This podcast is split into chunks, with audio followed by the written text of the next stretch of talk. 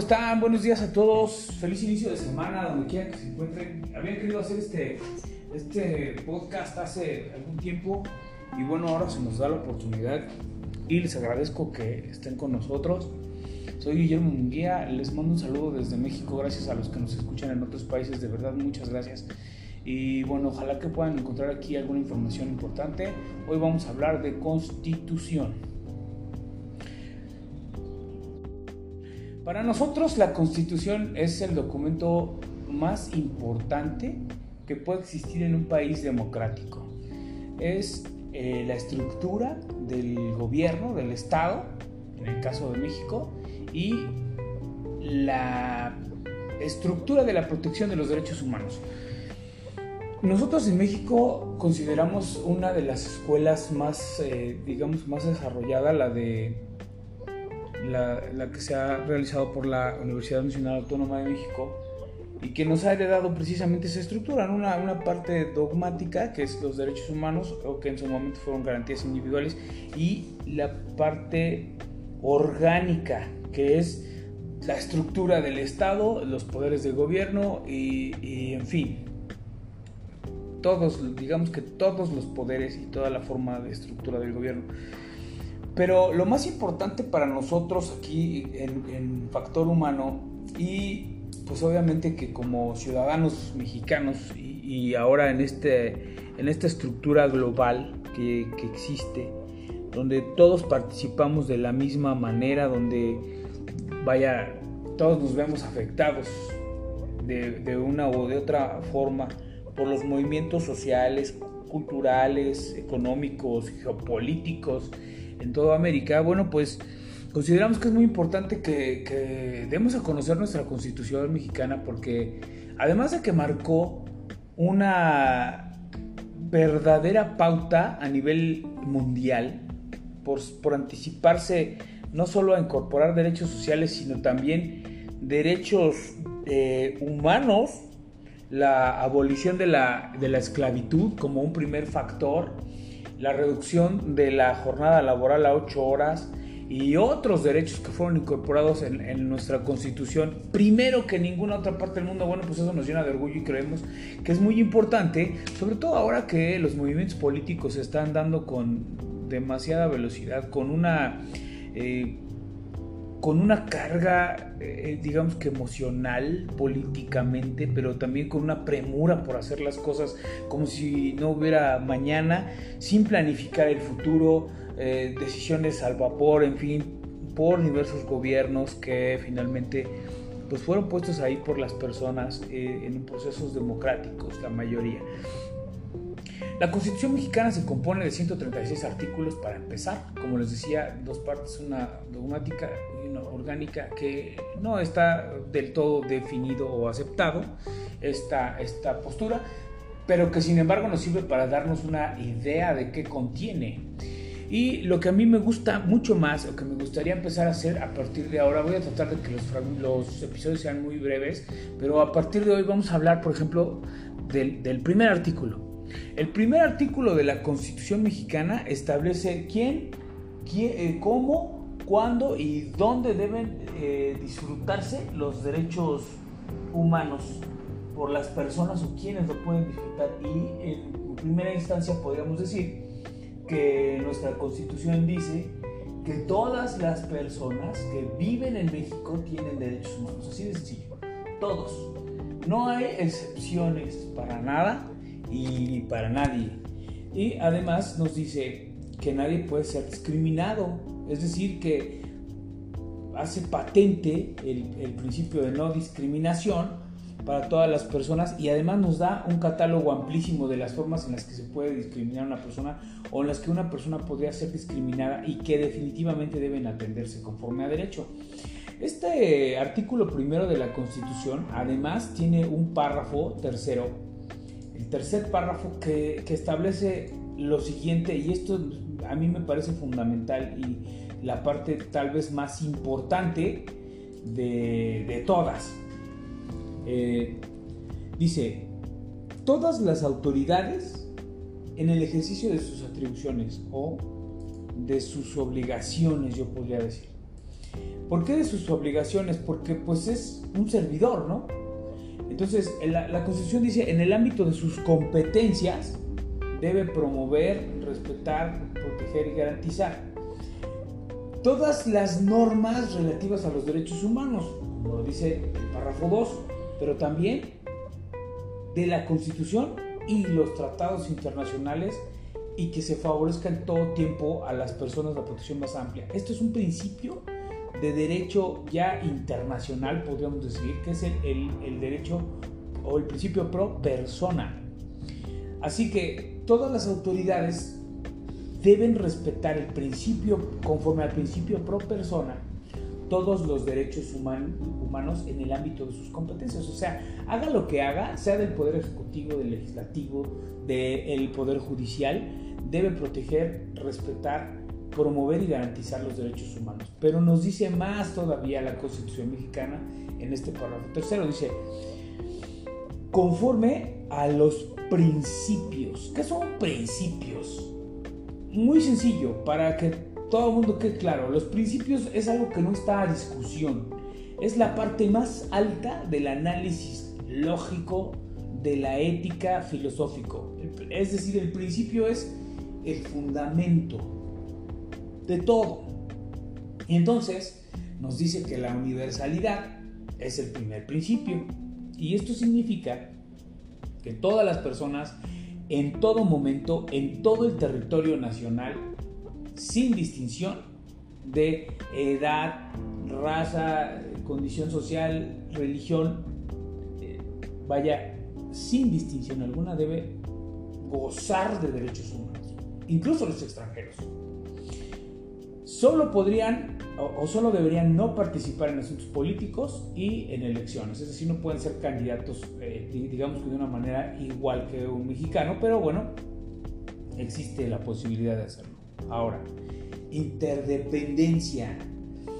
Se refiere básicamente a lo siguiente, que cada derecho humano está vinculado con otro derecho humano de una manera sólida. Vaya, no puede disfrutarse un derecho humano si no se tiene otro. No podríamos tener, eh, o más bien disfrutar el derecho a una vivienda digna sin acceso al agua. ¿no? Entonces, esos dos derechos están vinculados, esas dos garantías constitucionales están vinculadas y no pueden dividirse, no pueden eh, disfrutarse aisladamente.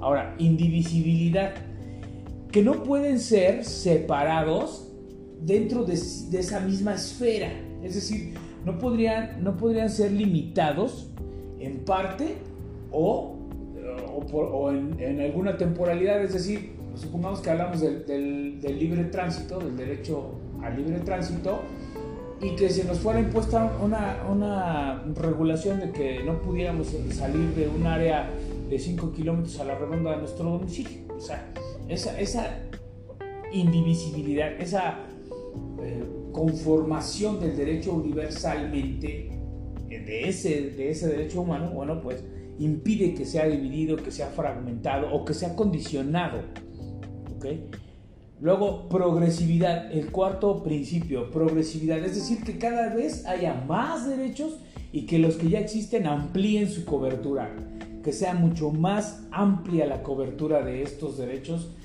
en favor de las personas. Y luego nos dice, en consecuencia, el Estado, ¿qué es el Estado? Todos los niveles de gobierno, de todas las áreas de gobierno, de los tres poderes de la Unión, Ejecutivo, Legislativo, Judicial, incluido el territorio, eh, la población, la constitución, su soberanía y todo el aparato productivo. Todo el Estado debe prevenir a través de los mecanismos adecuados. Si hablamos de prevención, estamos hablando de todo el poder ejecutivo, porque está ocupado en realizar las actividades del Estado y acercar a la población las mejores coberturas en materia de derechos humanos. Es decir, el, Poder Ejecutivo en primera instancia debe prevenir que no se cometan violaciones a los derechos humanos. Luego, investigar. Aquí entra la Procuración de Justicia. El mismo Poder Ejecutivo a través de su aparato de Procuración de Justicia, que sería la Fiscalía General de la República y todas las fiscalías de los estados, deben investigar, pero además dándole vista a quién, o sea, conocer, que lo conozca quién, pues las comisiones de derechos humanos, los entes públicos y los entes privados que tienen participación en materia de derechos humanos. Investigando todos estas violaciones. En México hay muchos casos de violaciones a los derechos humanos, supongo que como en toda América, y no es nuevo. Sin embargo, aquí se han dado algunos de los casos más emblemáticos, como es el caso de Lidia Cacho, como es el caso de, de Rosendo Radilla, que, que marcaron precedentes interamericanos. Entonces, e, el Estado debe investigar y la Procuración de Justicia está vinculada directamente con eso. Sancionar, dice además, otro principio sancionar. Todo el poder legislativo que dicta la ley y todo el poder judicial que la aplica deben prever primero que no se violen los derechos humanos y cuando haya violaciones que los perpetradores sean sancionados. Y por último, reparar las violaciones a los derechos humanos. En los términos que establezca la ley, bueno, pues ya la ley definirá cómo se deben ir eh, reparando esos daños, pero es importante que el Estado repare, que pague por las violaciones a derechos humanos que se hubieran dado de acuerdo con estos principios de la Constitución. Ahora bien, como les decía al principio, uno de, los valores, uno de los valores más importantes de nuestra Constitución, y esto es motivo de orgullo, es que en el párrafo cuarto de este artículo primero dice, está prohibida la esclavitud en los Estados Unidos mexicanos. Prohibida.